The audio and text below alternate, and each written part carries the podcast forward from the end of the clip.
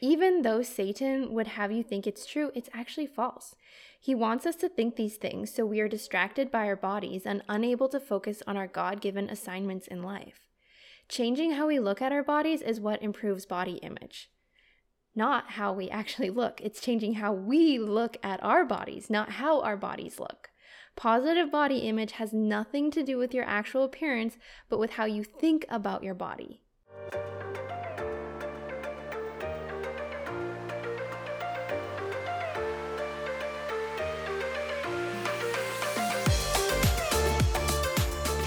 Here we talk about intuitive eating and Jesus.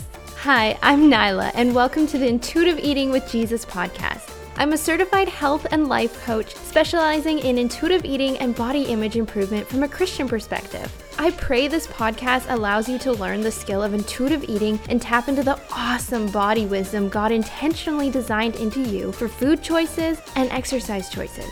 This podcast will teach you how to have a peaceful and joyful relationship with food and fitness, the kind that God desires all His children to experience. I'll also teach you how to view your body as God sees it. I believe Adam and Eve were intuitive eaters in the Garden of Eden, and I'm on a mission to help as many Christian women as I can eat with ease and calm as those two did all those years ago in that famous garden.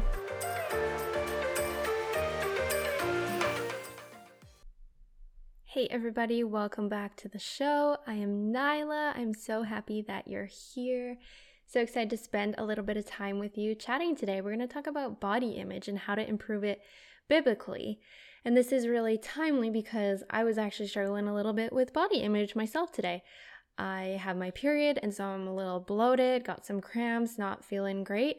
And that's okay. It's okay to have a poor body image day the most important thing is what do you do on those days? And for me, I put on loose clothing. I went for a walk. I did cobra pose. Actually, I think it was baby cobra pose, yoga pose, and it really, really helps. Even though that's like the last thing you want to do when you have cramps. The chiropractor actually told me to do this. She said, I know you really want to like scrunch up in a ball when you have cramps, but really you need to lengthen it out. That will really help. And so try it. If you have cramps, go do baby cobra pose. If you don't know how to do that, just Google it and you can see how to do it and try it for two to five minutes. And I really think it'll help you. It's really helped me find relief. So that's what I was doing this morning before I started doing some virtual assistant work for some of my clients, worked on their podcast for them. That's what I did. I hopped on the yoga mat and I did baby cobra pose and it really helped. And also, yeah, I went for a walk earlier today because walking seems to help with it. Eating bananas seems to help, taking Advil. Um, I've also heard some dietitians talking about magnesium or taking turmeric, those different things, not just eating those in food that those are found in, but actually taking supplements. That can be helpful. And I did take magnesium for a while. And one of my friends gets really bad cramps, and she has said that magnesium has helped her too. And I did notice that it helped me even switch into a diva cup. That helps too. I don't know why but it it does. Anyways we're not really talking about cramps today. Well we are i guess apparently but we're talking about improving body image biblically. And this is actually a guest blog post that i did. Um, Denika is a yoga teacher a christian yoga teacher and she has a yoga membership called Stand Unshaken, and it's a Christian wellness community. And there's online yoga videos that she does from a Christian perspective, meditations and devotions and stuff like that. And I am on her blog writing team. She's actually a guest on my Christian business podcast, her Holy Hustle podcast. I'll try to remember to include our interview link in the show notes. And on that podcast, she came in and talked about what do you do when you are a Christian and your job surrounds around something controversial. So, we were talking about yoga that can be controversial in Christian communities. Like, should Christians do yoga? And so, we do dive into our thoughts about Christians doing yoga. And I'm actually a certified yoga teacher too. So, obviously, I am that it is okay for you to do. So definitely check out that episode. And then some other girls from the blog writing team, they were also on her Holy Hustle podcast. And we talked about comparison about like body comparison and just comparison of timelines, comparison of like our perfect version of ourselves, comparison of past versions of ourselves. And it just was a really great episode. So I would go and check that one out too. I was listening to that episode one night when I was cleaning the bathrooms in our house. I just re listened to that group interview that I did with Alicia and Kinsley, and they are on the blog writing team. And I was just thinking, wow, this is really good. I forgot how good our conversation was about comparison. It's a really powerful episode. So I would go and check that one out. But yeah, all that to say, Denika has a blog, and this, what I'm going to read today, is a blog post that I wrote for her. I think it was one of my first ones that I wrote when I joined the blog writing team. And it's, yeah, about how to improve body image biblically. So I thought I would read that for you guys and share it. Friends, we have been sold a big fat lie. The lie is changing how we look will improve our body confidence. Even though Satan would have you think it's true, it's actually false. He wants us to think these things so we are distracted by our bodies and unable to focus on our God given assignments in life. Changing how we look at our bodies is what improves body image. Not how we actually look. It's changing how we look at our bodies, not how our bodies look. Positive body image has nothing to do with your actual appearance, but with how you think about your body. So you need to change the thought patterns you have towards your body, not actually change your body composition, your haircut, your weight, your closet options, or whatever else you think will suddenly give you your dream life. From a biblical lens, you need to start seeing your body through His lens, God's lens, the lens of compassion, thankfulness, love, kindness. When I borrow clothes from my big sister, I take extra care of them more than my own clothes. Why? I want to be able to present them to her later as well taken care of to please her, and so she trusts me to borrow things in the future. Do you find you take better care of things when they are on loan too?